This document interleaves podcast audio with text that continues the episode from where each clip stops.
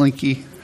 I kicked it with my foot. I didn't see it down there. So anyhow, I love that song. As Daniel said, make me a servant. That's what we are. There are some Christian colleges that upon graduation, they give their students towels, small towels, to remind them that they're commissioned to be servants. But that's not just for Christian college graduates. That's for every Christian. We're to serve people when we serve the Lord by serving people. I want to say that again. You serve the Lord by serving people. So we come here, we serve one another. And when you walk out those doors, you serve your family. And you also serve unsaved people. And that's how we win people. One of the ways we win people to Christ. One of the great chapters in the Bible on learning to become a servant is in Philippians chapter 2. I invite you to turn there this morning to Philippians chapter 2. And we want to look at one of the great ways that you and I can learn how to serve the Lord more effectively. Daniel mentioned Naphtali. Naphtali has been a wonderful model of that. She's a young lady, one of my daughter Aubrey's closest friends, and I'm so proud of her, the lady she is and the lady she's become. Literally watched her grow up in the Lord, come to Christ and become a disciple of the Lord. The word disciple means follower, and a leader. And she went down on a short-term missions trip and now is seeking God's will for her life. I want you to pray for her. And then typically we pray for safety because we think about all the bad things that can happen. And I want you to pray for that, but I just want you to pray for direction for her life and pray for fruitfulness. She's excited. I don't even know that she's praying for safety, the kind of work she does already. Right now she takes care of people, working on an ambulance and so forth. But I want you to pray for her. And we'll be receiving an offering for her today and in the coming weeks. And you can write that check to the church. We'll just designate it to Naphtali. And we will give her all of those monies to be able to support her and to help her as she serves the Lord there in Brazil. Now, is it actually Brazil? It's another country. It is Brazil, okay. I get all that mixed up in the times that we've talked about that. So anyhow, let's pray for this precious lady. She has been coordinating our nursery ministry, which involves organizing the slots and scheduling and a few other things. If someone is here and you have a burden and some giftedness, can't say it, giftedness for that. If you would see me or Daniel, we could talk to you about that. We need someone that has a faithful heart that could help us with that. It's one of the most important ministries in our church. I'm not just saying that, I mean that. One of the most important ministries in our church. It's unseen, but so vital from ministry to not just our people, but people that come with children that aren't Christians. And so if you could see us about that, we want to have an excellent nursery, and we need some help in that area. So be praying with us about that, and maybe God would stir your heart about that. We will help you and resource you and so forth. Philippians 2, we'll look there in just a moment. One of the shows that Paula and I enjoy watching occasionally. And when I first heard about it, I didn't know what it was about. I guess I thought it was an adventure show. It's called Shark Tank. I thought, maybe they threw some people in a tank and so forth. But how many of you have ever seen that show? You've watched it, okay. Well, those of you that have not, they have these entrepreneurs and that are up on a stage. I think there's 4 or 5 of them. And these people have become very wealthy. They're not just businessmen and women, but they are people that were entrepreneurs and very creative and have reached a lot of financial success. And they have people that come on the show and they make their pitch that are other entrepreneurs that have just started. And it's an hour-long show, and they'll usually feature maybe 5 different people that make their pitches. And one of the things that I've enjoyed about it, I've actually bought some stuff after watching it, gone and looked at it, did a little bit of research and bought some things. But you learn a lot about business sense, not just the products, but about business as these people begin to advise them and share with them on what they need to watch for. And you say, well, I never thought about that. I don't have a real business background in those types of areas. And so I've learned a whole lot watching Shark Tank with the unique problems that entrepreneurs face in getting started. And some of them have made some unwise choices, and some of them more sternly than others want to correct them. It's a fascinating show. Well, when I experience conflicts in my life, and we always do, there's a place that I go to for advice. It's not to Shark Tank. Usually you get more conflict there than other places. But the place that I go to for help and for direction when I have conflict is the Word of God. The main narrative, the main purpose, the main story of the Bible from Genesis to Revelation, it starts in Genesis, is the story of redemption in Genesis chapter 3, where God is seeking us as lost people and then provides a way so that we can be redeemed, not just so that we can go to heaven, but so that we can become His sons and daughters. And then in Revelation, it culminates and it celebrates that redemption. But the Bible is not only a narrative and a story of redemption, it's also, of necessity, a narrative and a story of restoration. And part of that restoration has to do with conflict. And, the Bible is really a story about relationships. Being a Christian is a matter of relating with God and relating with people. In Matthew chapter 22, a lawyer, and it's not like a lawyer like you're thinking of in legal matters, but in Jewish terms, it had to do with a theologian. And he came to Jesus to try to trick him up with a question. And he said, "What is the greatest commandment?" And Jesus went back to Deuteronomy 6. And he quoted him, the greatest commandment is to love God with all of your heart, your soul, your mind, with all of your strength, with all that you have. That's the greatest commandment. And then Jesus said, the second commandment is like unto it. There's a second commandment, and that is to love people. And so the sum of life, in fact, if you could take all the commandments in the Bible, you could put them under one of two categories, loving God and loving people. And so you can simplify your life to say, how can this help me love God more or love people more?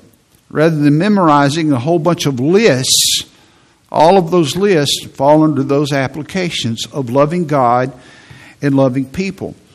And so the Word of God is about redemption and also restoration and also restoring relationships. But the Bible not only helps us to restore these relationships, listen carefully, it also helps us to reduce conflict where the conflict doesn't come in the first place. Thank God we're redeemed, but it also helps us to restore when it happens, and it will. It'll happen in your home. It'll happen in your marriage. It'll happen in this church. But the Bible also teaches us and instructs us on how to reduce those times of conflict. Now, I want to talk to you this morning on this subject, on the evidences of unity. The evidences of unity. Now, this is true for a local church. It's true for your family. It's true in your friendships. God wants to redeem your relationships. He wants to restore your relationships, and He also wants to reduce the conflict in your relationships. And He receives glory when your family lives in unity. And He also is dishonored when we live in bitterness and anger. You know, when a church in a community splits, and boy, the word gets out. It gets out real quick about that church over there has problems. And when we begin to fight as Christians, and when we have problems at home, and God desires that you and I live in harmony. There are different synonyms for unity: harmony and love. And, you know, some more common ones I don't use as much because people assign their own definitions, but learning to get along. And so we've been spending a lot of time looking at some key words on how this is accomplished. I think sometimes we just tell our kids, you know, we're visiting with some friends and they go up in a room somewhere where all the toys are, and then in about 5 minutes we hear the fighting. And we call them down and say, "Well, y'all get along." And we do that sometimes with people. You know, a pastor or something, "Well, y'all just get along." Well, there's some nuts and bolts to that. There needs to be some instruction on how to restore that, but also how to replace that and how to reduce conflict. So, well, how do you get along? How do you stop doing the things that cause that? And I want to deal with that topic this morning as we look in the Word of God about the evidences of unity. This message will help you. I was talking to Paula this week on yesterday or the day before. We've been in Texas this week with some of our family. Our granddaughter was in a play. We got to go Thursday night. She was so good, and we had a good time there with them. But I want you to look in the Word of God. In Philippians chapter 2, look at verse 1. But what I told Paula was this. I lost my train of thought there for a minute. Was this. I said, I know that what I'm going to share Sunday will help people. I have a conviction. If you will listen and you will apply this to your life, when you leave that door, exponentially, your life will improve and your relationships will improve. I know this, based on the authority of the Word of God, because God said so. And I know by the evidences in my own life. Now, in Philippians chapter 2, notice in verse 1, we've been reading, and this whole chapter is on humility, on service, on unity. Philippians 2:1, if there be therefore any consolation in Christ, all of these qualities come from God. If any comfort of love, if any fellowship of the Spirit, if any bowels and mercies. The word bowels there is an old English word. I explained this, but I'll do it again for those who weren't here. It has the idea of affections, of an inner affection, a very tender affection for someone. Verse 2, fulfill ye my joy. That's interesting. You know, you cannot determine the presence of my joy. God does that, but you can affect the degree of it. Paul says, fulfill, make my joy complete. He says, you do that. You know how your kids affect the degree of joy when they do or don't get along? And there was some conflict in chapter 4. There were two ladies that weren't getting along. And he's implying here, this is affecting my joy. I still have joy. This is a joy book. But he said, I want you to fulfill my joy. Practice these things. Restore the unity in the church there. Verse 2, fulfill ye my joy that ye be like-minded, having the same love, being of one accord, of one mind. Let nothing be done through strife or vainglory, but in lowliness of mind, let each esteem or value other better than themselves. The idea of more important. Verse 4, look not every man on his own things. Don't be looking at your own interests, your own schedule, your own life all the time. Look not every man on his own things, but every man also on the things of others. Others, Lord, yes, others. Let this my motto be, help me to live for others, that I may be like thee. Now, there are four evidences here of unity, and they're given to us in verse 1. The Bible says consolation, comfort of love, fellowship, and bowels and mercies. Those are four evidences. When you have those evidences, you have a relationship that is not void of conflict, but it's the conflict is reduced. And you have a church, you have a marriage, you have a family, you have a friendship that's in unity. When you have someone that does not know how to console, when they do not understand comfort of love, when they do not understand fellowship, when they do not understand affection, when they do not understand mercies, conflict drastically increases. Let's talk real quickly about consolation. I'll just define it. I talked about this last week. He says, if, or since there's consolation, we have this in Christ. The word consolation there means to soothe a person's pain with your presence and words. That's what it means to console someone. This is what in the Bible says you have this in Christ. In other words, this is who God is. God does this for you with His presence, with His words, with the Bible. Is He soothes your pain. That's what the word console means there. And you have an access, you have a resource in Christ. And here's what He's saying. He says, I want you to do this for others. I want you to be a consoler. That when you show up on the scene, and you need to do it intentionally, you need to seek opportunities.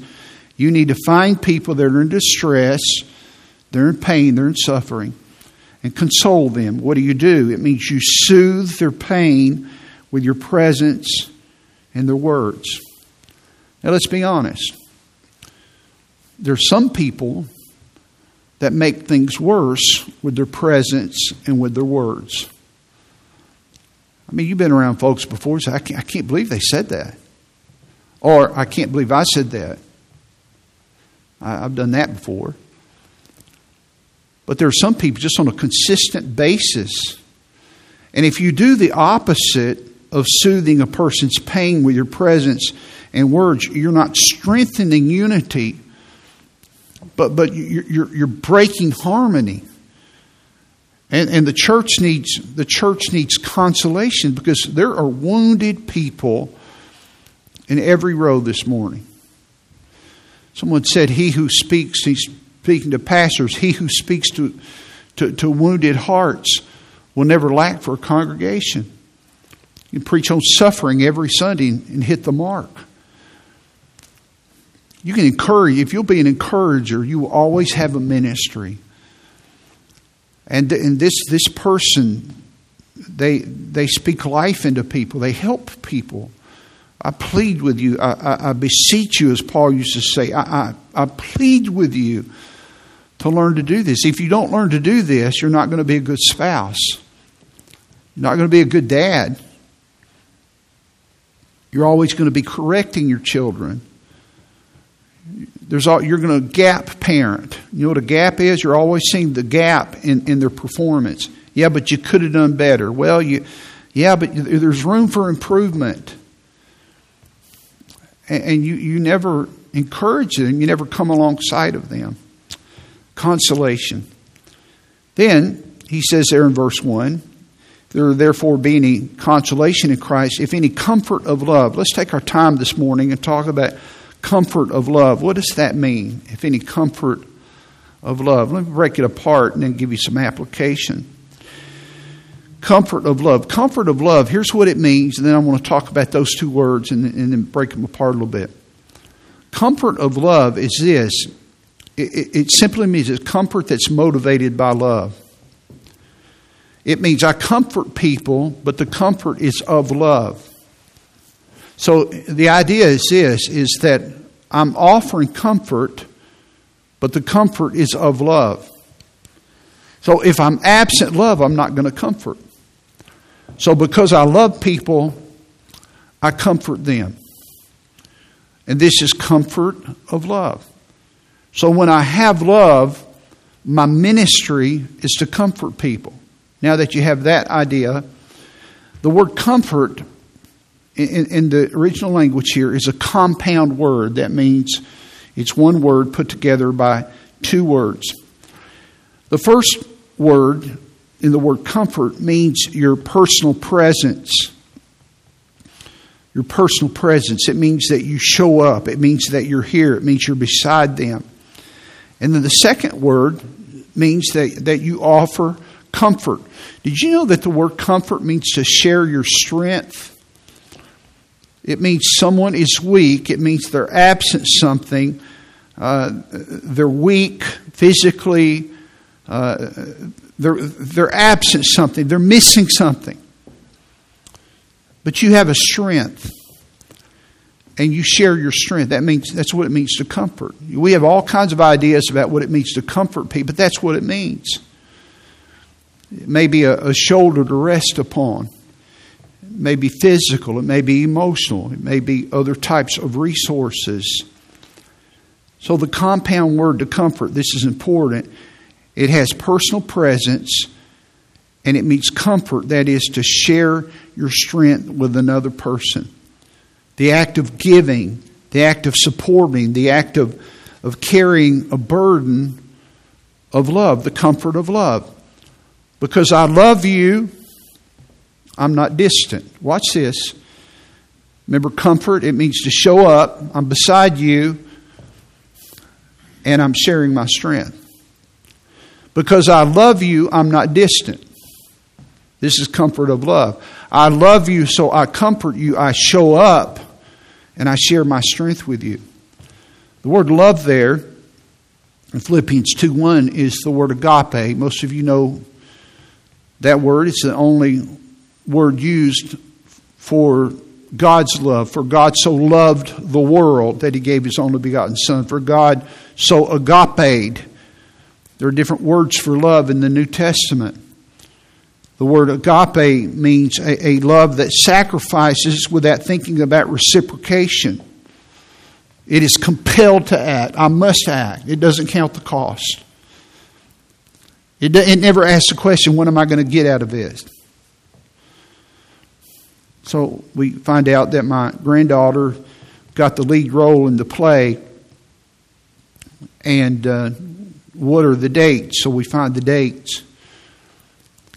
Well, how much of the flight's going to cost, and what is this? We don't calculate. Now I understand there's a reasonable. Okay, I get that, but we're not. No, we're going to be there. She's only going to do this one time in her life. Well, she may do it more, but at this season in her life, we have to be there because I love Brighton. I love her family. And I'm going to be there. And she's not in distress, but I want to be there. I love her, so I'm going to show up. But there is a comfort of love. There's a comfort of love. Because I love, I'm going to show up because I see someone that needs something. And I share my strength. You need something. And most of the time, it's not money. Sometimes it is money. Sometimes it's just a word. Sometimes it's a text. Sometimes it's a, hey, I believe in you. A couple of weeks ago, I just felt compelled to send one of my kids a text. And I said, hey, I've been praying for you today. I want you to know I'm so proud of you. I'm so proud of who you are.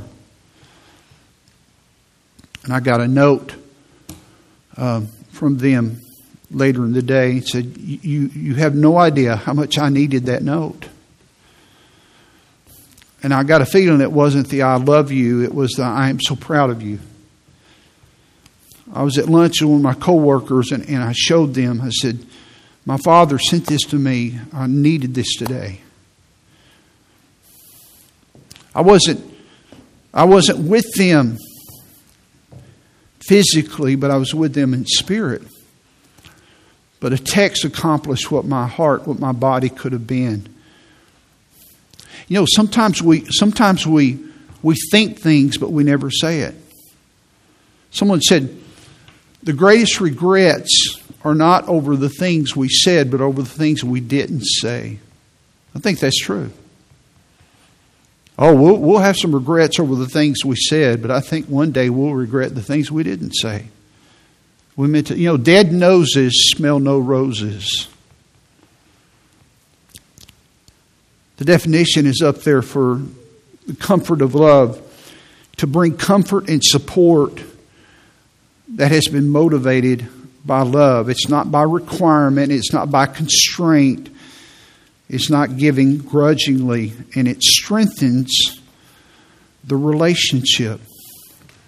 And remember, it's agape, the comfort of love, comfort of agape, of God's love.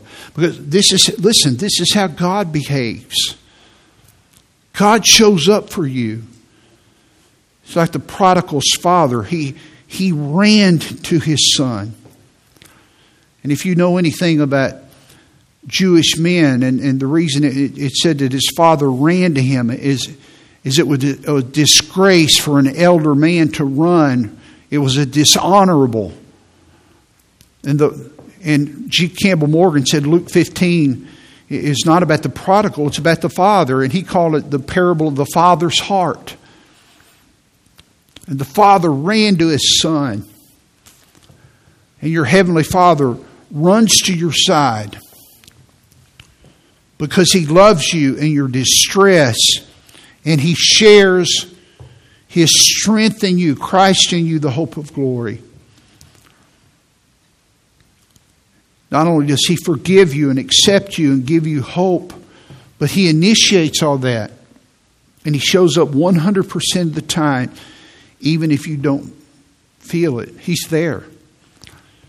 And there is no comfort without love. The comfort of love. And dear sir, your wife needs that. She needs comfort. If you love her, you will comfort her. You say, well, I don't know how to do that. Well, you show up. Just be there. And you share your strength with her. Sometimes it's your physical strength. Sometimes it's your emotional strength. Kind lady, your husband needs that. You love him. You show up and you share your unique strength that only a lady has with your husband. Your brother and your sister need that. My sister passed away at her funeral. I was talking about a scripture in Proverbs chapter 17. It talks about a brother and how that a brother is supposed to take care of his sister. And I mentioned I didn't intend on saying it, but I said, if you're here and you're an older brother, I said your younger siblings look up to you whether you realize it or not. I didn't want to preach, but I just had an urge just to mention that. I said, it's important the way that you treat your siblings. Do you ever show up for them? A picture came up on my phone the other day. April put a little thing on my phone where it calls up pictures from the past year on that day. And a couple of days ago when we were in Texas, one of the pictures showed up. We were at a Cracker Barrel in Maryland. My sister and her family, they live in Delaware, right above the Maryland line. And we had left just a few weeks after she had found out she had cancer 2 years ago. And we were leaving to come back home. We were there, Paula and myself and her husband Bill and Melanie. We went to that Cracker Barrel in Maryland. We'd been there a number of times before. And we were leaving to go home. Paula and I were coming back to Alabama. We were saying goodbye. And I didn't know Paula was taking some pictures, and my sister was embracing me and weeping. And I began to cry. These very tender pictures came up on my phone on that day. Your sister, your brother, Your friends need you. I'm going to tell you, listen, when you practice this, there's unity. It's not like, well, I want to be in unity. Well, unity finds you. You don't say, well, I want to have a close family. Closeness finds you when you do these things, when you console, when you comfort, and the mother of comfort is love. I went to bed last night, and I had gone on over my sermon and prayed through it. And I always try to go to sleep. I don't want to say it like this. It sounds so sanctimonious. I don't mean that, but go to sleep, especially on Saturday night, praying about the message and what's in my heart. And this matter of comfort of love just grabbed me, and I began to think about people that had comforted me. I would not have been the pastor here had there not been men in our church, many that are still here, that loved me because they loved me.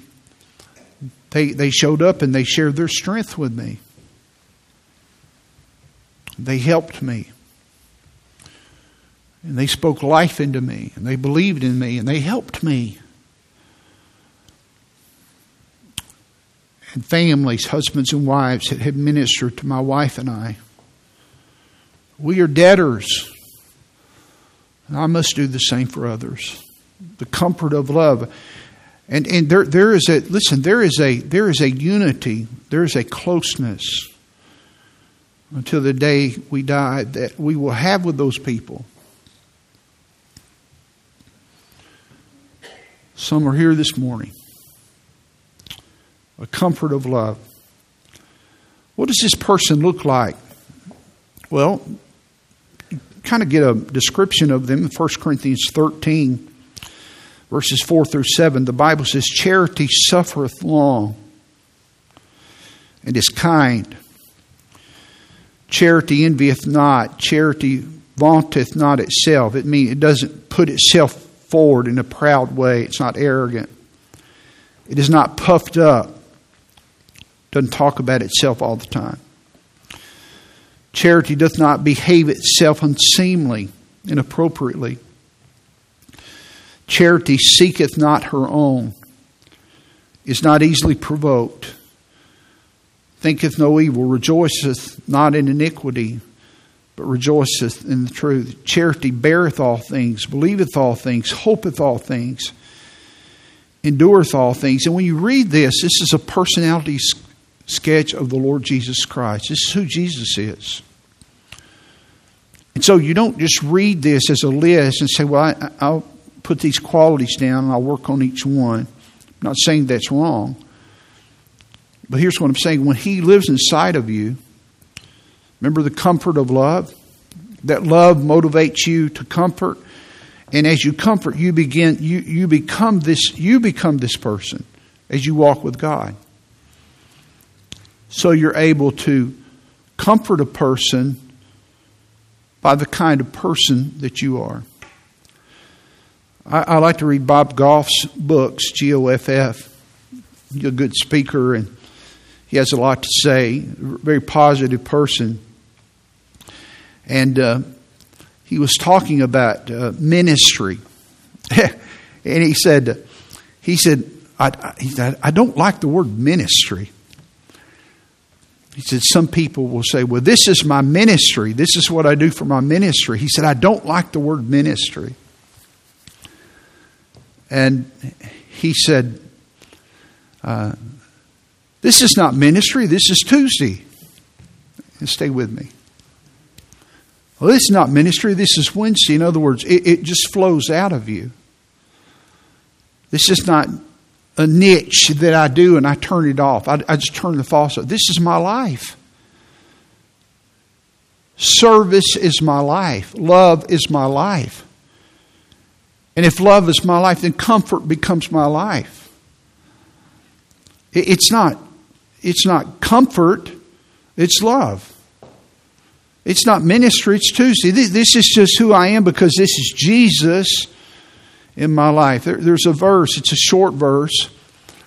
You ought to memorize it this week and just think about it. Boy, it challenges me. 1 Corinthians chapter 16 and verse 14, the Bible says, "Let all your things be done with charity." All. Let all your things be done with charity. That's a challenging verse to me. Everything. The way I think, the way I speak, everything I do, let it come through the filter of charity. So, how does love comfort? Let's put some shoes on this thing. Let's make it really practical. Let me give you four statements. Number one, love comforts by seeking to carry the burdens of other people. You want to reduce conflict at home? You want to reduce conflict in your office? Don't call a meeting. Oh, we've been having a lot of conflict.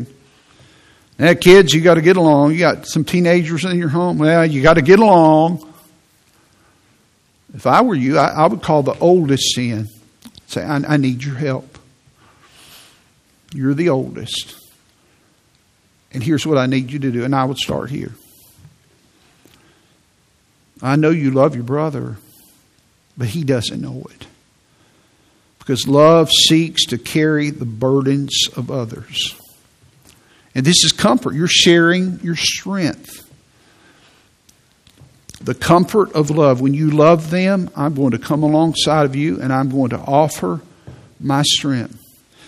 Galatians chapter 6 and verse 2 says, "Bear ye one another's burdens, and so fulfill the law of Christ." The law of Christ is not just to love others, it's to love others as I have loved you. That's agape love. That's without reciprocation. I'm not going to get any, I don't want anything. I'm doing this because I love you. You don't have to do anything for me. The word bear there means to lift up, to carry, to take up. That means it's going to cost me something. I'm going to have to bear your burden. And the word burdens there is plural. It means a heavy and cumbersome weight. Now, if you live this way, it means that you're going to have to be looking for burdens. And sometimes it's not a physical burden. Sometimes it is. Sometimes it's an emotional burden. It may be a spiritual burden. But you have to be close to people to be aware of their needs. Hey, something's going on. And then you come alongside of them. Remember comfort, it's a compound word, to come alongside of them so you can share your strengths. The word comfort, that's what that means. But it means you're beside them. And you can't bear a burden if you're not close to somebody. This is what it means. This is what it means to have comfort of love. And by the way, this is in the context of unity. This is in the context of closeness. This is in the context of reducing conflict. You have conflict somewhere? You have to call an office meeting and reduce it. You're not going to just discuss it to death. Just start bearing burdens. Find a burden your spouse has, your brother has, your friend has, and show up. And just help them to carry it. Love will motivate you to do this. Number two, love walks with others in their adversity. And while you're walking in that adversity, you're looking for the needs that they have. Again, practical ways. Sometimes it's not a physical thing. It may be an emotional thing. I keep saying that, but usually our minds immediately go to physical things. Sometimes it is, fixing a car or something like that. But sometimes it's just listening. But this is what the comfort of love does. It wants to just to be there, to serve. This reduces conflict. I'm helping you this morning. This is the Word of God. 1 John 3, verses 16 through 18. "Hereby perceive we the love of God, because He laid down His life for us." The agape of God, the love of God. He laid down His life for us. We ought to lay down our lives for the brethren. But whoso hath this world's good, now watch this, and seeth, that's important, and seeth. That means you're in proximity to them. It means you're looking because you love them. And seeth his brother have need. So you see a need. You see a need. And shutteth up his bowels of compassion. There's that word again. That word's used a lot in the Bible. The writers used it. We don't use it much. But the idea of deep affection. I'm stirred within. His bowels of compassion from him. Then he asks a rhetorical question. How dwelleth the love of God in him? Well, it doesn't. My little children, let us not love in word, neither in tongue, but in deed and in truth. So you comfort people by walking with them in their adversity, even to a degree of discomfort sometimes, at great costliness to yourself in meeting their need. Number 3, the comfort of love is not based on conditions, because love is not based on conditions. God's acceptance of you is not based on your behavior. Well, this is big. If you wait until someone measures up to your expectations, you will never love them. You will never love them. Genuine love reduces conflict. Because the greater your expectation, the more likely you are to be discouraged and more likely you are to be let down. Love is not based on conditions. We would say it's unconditional. God loves you. One of the greatest days in my life was when I came to this place to realize that God loves me. Listen, love is not a quality God has. Love is who God is. God loves me. In Jeremiah chapter 31 and verse 3, he's talking to Israel, but it shows the heart of God here. Look at this. The Lord hath appeared of old unto me, saying, Jeremiah said, Yea, I have loved thee with an everlasting love. You see that? Therefore, with loving kindness have I drawn thee. The word loving kindness there is the Hebrew word hesed, H-E-S-E-D, which means a steadfast, faithful love. God will never stop loving his children, never. And the Bible says this, He has loved me with an everlasting love. He loved me before I was born. And the Bible says this, that He has loved me with loving kindness, with a steadfast, faithful love. Oh man, that's good. That's good. Wait.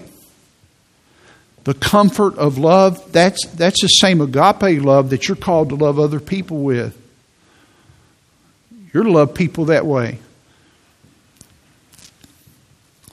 Rather than having them jump through hoops and having them to measure up and putting expectations. Someone said one time there's 3 types of love. Love because of, love if, and love in spite of. Love because of, I'll love you because of this. Love if, I'll love you if you do this. And love in spite of. And there's really only one that's the love of God. And that's the last one, love in spite of. That's really the only kind of love there is. And some of you grew up in a home where it was a love if. Well, I'll love you if you do this. I'll love you because you do that. God loves you in spite of a bunch of stuff. By the way, the first two do not produce unity but conflict. Love because of, love if. And that's not love at all. That's performance-based life. Number 4, the comfort of love assures. This is good because love gives assurances. It gives assurances. Love assures. This is so good. I love this idea. Love gives assurances. It assures. Remember how I told you the word comfort was a compound word? It means to come in close. And it has the idea of speaking. It has the idea of serving. It has the idea of meeting needs. And you cannot be a blessing unless there is proximity. There must be empathy. There must be comforting. There must be sharing. The sharing of strength. The sharing of your heart. You say, well, I did that and I got let down. Yeah, there's going to be risk. They took advantage of me. Your kids take advantage of you. And sometimes your spouse is going to take advantage of you. I remember one day I was thinking about God. And I was thinking how that we take advantage of God all the time. All the time. We disappoint Him all the time. Now listen carefully. The more Christ-like you become, the less love you receive. Listen to me. The more Christ-like you become, the less you are understood and the less love you receive. And you realize that you become godly. That's an abbreviated form of godlike. You're not God, but you become godly, and there's a contentment in your life where you're not having to be reciprocated with everything. There's a maturity. You're not immature. Where you're not getting anger. Well, I did this for them. No, love assures. It shows up. It's there because love motivates to comfort. And then it meets the need. Romans chapter 12 and verse 15. Rejoice with them that do rejoice, and weep with them that weep. What's the climate? You show up, man, I got a new job. I bought a new car. Man, can I see it? Can I take a ride in it? We had a precious man years ago. He bought a new van, a new conversion van. And he came in church, and he had kind of a guilty look on his face. And I said, well, did you have a good week? Well, yeah. I bought a new vehicle. I said, oh, you did? What'd you get? I bought a new conversion van, and it was a pricey van. What'd you buy? And he told me, and I said, well, I want to see it. Well, it's back over here. I parked it here, back here. And, you know, what we do sometimes is we want to assure people that, well, I got a good deal on it. We want to make sure that they know that we want to make people feel bad. I don't care if you pay full price for it. I'm glad for you. Wonderful. Rejoice with those. Somebody said, it's easier to weep with those that weep than rejoice with those that rejoice. Determine the climate. Come up with them and, man, that's great. You got a bonus. You got a raise. You got promoted. We've had miscarriages. You had kids. But wonderful. And then some of you, you don't do well with weeping. Boy, you get out of there. I don't do funerals. I'm not good at that. I'll send a card. Well, you don't know anything about the comfort of love. You're not good at establishing unity. You're not going to have close relationships. It's what the Bible teaches. You got to show up. And tears may not fall, but you need to learn to. I'll tell you what, after a while they will. You let your heart get engaged. 1 Corinthians 12:26, and whether one member suffer, all the members suffer with it. One member be honored, all the members rejoice with it. You see the spectrum? Suffering, rejoice. We're all on different ends at different times. And we're a body, we're a family. Hey, man, MVP, great. Oh, you struck out. I remember when I did, I lost. I cost the game. Son, it's okay. Rather than, well, we're going to do some extra batting practice and we'll get home. You know, my son's not going to do that. The comfort of love. Show up.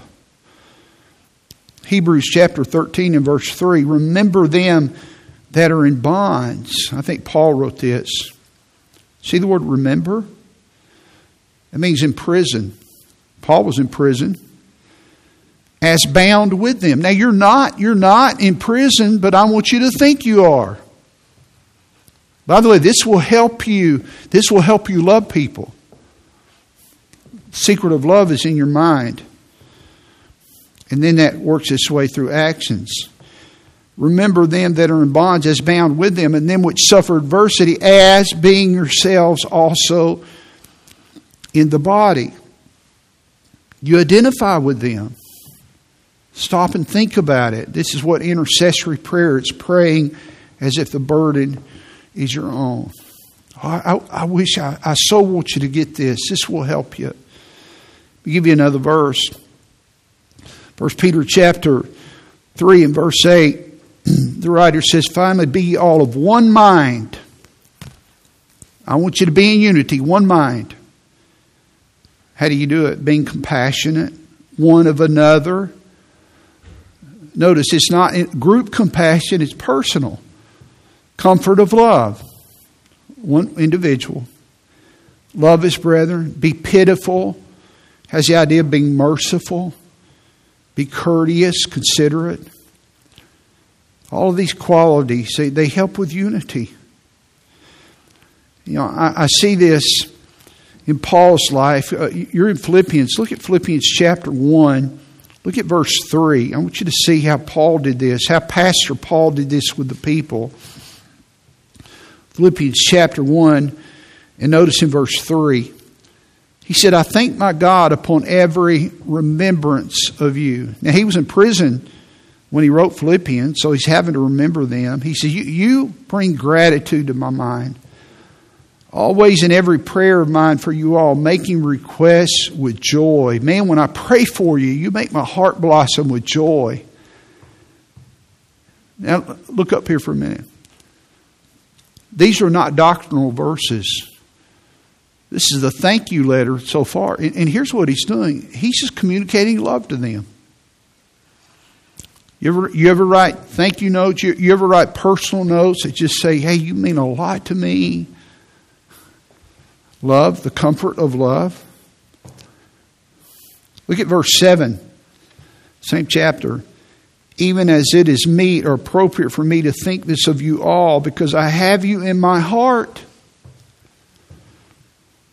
You tell he's a pastor. I have you in my heart, and inasmuch as both in my bonds, that he's in prison. Verse 4, I have you in my prayers. Here he says, I have you in my heart. Inasmuch as both in my bonds and the defense and confirmation of the gospel, that's his ministry, you all are partakers of my grace. Verse 8, for God is my record, he calls God to be his witness, how greatly I long after you all in the bowels of Jesus Christ and the affections of Jesus. He says, I share in the affections of Jesus in my love for you. So when comfort of love is missing, conflict comes up. Let me give you two contrasts in closing. Remember Job, all the trials that he had, and he lost his family, he lost his business, all of it. He was a wealthy man, and then he lost his health. He lost all his kids. His wife didn't die, and then he lost his health. And all these boils all over his body. He went out and sat in the city dump outside of the city. And the book of Job says his name, everybody knew who he was. He's very well known. Became a byword. Oh, did you hear about Job? Did you hear about Job? And children came by, and they began to make fun of him because he just looked like just ugly with all of these boils all over his body. And he was scraping himself with sharp instruments, trying to find some comfort out there in that ash heap outside of town. In Job chapter 2 and verse 11, Now when Job's three friends heard of all of this evil that was come upon him, they came, I like this, everyone from his own place, and it gives their names. And then the Bible says, for they made an appointment together to come to mourn with him and to comfort him. You see that? They got together, they checked their calendars, and made an appointment. We got to go see our friend. And they came to mourn with him and to comfort him. It was a comfort of love. It's exactly. They loved their friend. We're going to comfort him, and he's lost everything. His kids are gone. We're going to go mourn with him. When they lifted up their eyes afar off and knew him not, they lifted up their voice and wept. In other words, they did recognize him, but they didn't. They knew it was him, but they can't be him. And they wept, and they rent everyone his mantle and sprinkled dust upon their heads toward heaven. This was symbolic of a person in mourning. Now, watch this. They sat down with Job upon the ground 7 days and 7 nights, and none spoke a word unto him, for they saw that his grief was very great. Do you know the word grief is used more in the book of Job than any other book in the Bible? They sit there for 7 days and 7 nights, and they didn't say one word. These were great friends. But then they started thinking, they started talking. They said, what has Job done wrong? Because the theology of that day was God blesses good people and punishes bad people. Well, he must have done something wrong. And we know he didn't. That Satan was attacking him. And in Job's answers, he said, no, I haven't done that. Well, they knew that, well, now wait. If it happened to Job, the same thing can happen to us. And they didn't like that line of thinking. And they began to accuse Job. And they began to talk. Job said in Job chapter 13 and verse 4 to his friends, ye are forgers of lies, ye are all physicians of no value. Now remember when they sat there for a week and they didn't say anything? They just sat there. To comfort him, they comforted him. Now they started talking. Now listen to me carefully. Be careful when you advise people and counsel people and console people. Understand the definition of console when you don't know about their pain. You can become a physician of no value. In Job chapter 16 and verse 1, then Job answered and said, I have heard many such things. Miserable comforters are ye all. Now, these were his close friends that made an appointment to come see me. You guys are miserable comforters. You came here to help me. I'm in worse shape now. I wish you hadn't come. At the end of the book, there's 42 chapters. At the very end of the book, in Job 42 and verse 7, Job answered, and said, and it was so after the Lord had spoken these words unto Job, the Lord said to Eliphaz the Temanite, my wrath is kindled against thee. This is one of the friends. And against thy two friends, for ye have not spoken unto me the thing that is right. As, watch this, as my servant Job. You see that? 4 times he calls him my servant Job. Therefore take unto you now 7 bullocks and 7 rams. This is for sacrifices. And go to my servant Job. Offer yourselves a burnt offering. And my servant Job, he will pray for you. For him, Job, will I accept. Lest I deal with you after your folly, all of your treatment of him, your bad advice. And that ye have not spoken of me the thing which is right. And the 4th time, like my servant Job. And these just 3 or 4 verses. My servant Job. So Eliphaz the Temanite, Bildad the Shuite, Zophar the Naamite went and did according as the Lord commanded them. And the Lord accepted Job. And the scriptures here validate Job's ministry and his life, even in his suffering. And I'm not trying to condemn his friends. At least they showed up, but they messed up. because their love brought him and they comforted, and then they forgot their ministry. And then when Paul was in Macedonia, he got real discouraged. You know how discouraged? In 2 Corinthians chapter 7 and verse 5, notice this. For when we were come into Macedonia, our flesh had no rest physically. We had no rest physically. We were spent. We were exhausted.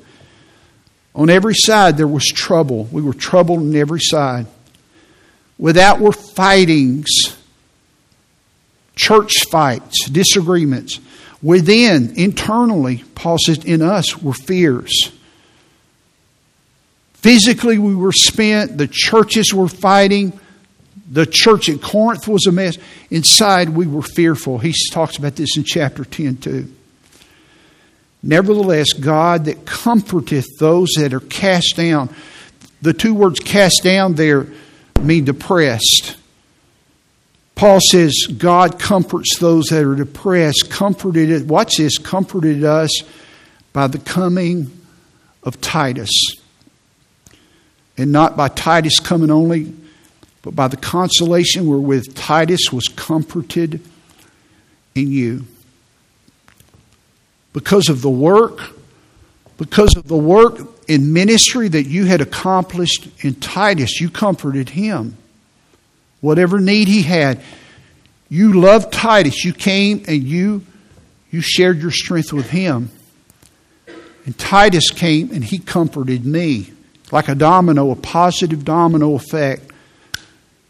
And we were depleted, we were spent, we were scared inside, we were weary of the church fights outside. And Titus came, and he practiced the comfort of love. That's exactly what it is. And it was opposite of what Job's friends at the end had done.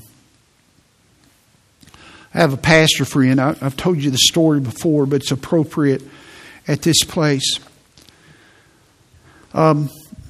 He had a staff member that was causing him some trouble. And I don't want to go into all of it, but it was over a period of time. He had a very influential place in the ministry. And it was really bad. And so my pastor friend was very, very discouraged. And so he went down to the family room all by himself. All of his kids had left the home. And he just sat down there all by himself, alone in his thoughts, discouraged, weary, depressed. He didn't know what to do. He had some ideas, but he was just tired. I remember when he told me the story. He said, I was down there for a long time. He said, then my wife came down. And she came down and she sat by me. And she didn't say a word. She just put her hand on my leg. And she just sat by me with her hand on my leg. He said, we just sat there for a long time. My wife sat by me. And she didn't say a single word. I was with that pastor a couple of years ago, and we were down in that family room. And I said, I'll never forget the story you told me when you were going through that experience with. I mentioned the staff member's name. He said, oh, I'll never forget that. And he and I were down there. He said, when my wife came down, he said, we were sitting right over there. I was sitting there, and she came down, and she sat by. He said, I will never forget that. Listen, when people come and they share their strength with you, because they love you, you never forget that. And there are some of you, listen, you don't have peace in your heart. You're at angst all the time. Something is going on. You need to come to Christ. You need to be saved. And if you are saved, if you have been born again, you need to make some peace with God. So that you can become a peacemaker. You can become an agent of God's peace. And let God lead you with the agape love of God as he leads you to people, sometimes not to just say a word, but to comfort them and to console them and to share your strength of something that they do not have, to bear their burdens. And I'm going to tell you, the byproduct of that is not just unity, but you forge not just a memory. You forge a friendship that will last forever. And the more you do that, the more layers. And the more you do that with different people, the more friendships you just show up. Just show up. Just show up. I'm going to tell you something. If you do that in this church, the church will never split. And this church will be a blessing to an incredible amount. This is what people are looking for. But here's the problem. Many of you are listening to me right now. You're saying, that's what I need. I need for somebody to show up. But that's not the message. You show up and trust God to have him somebody to see your way when you need it.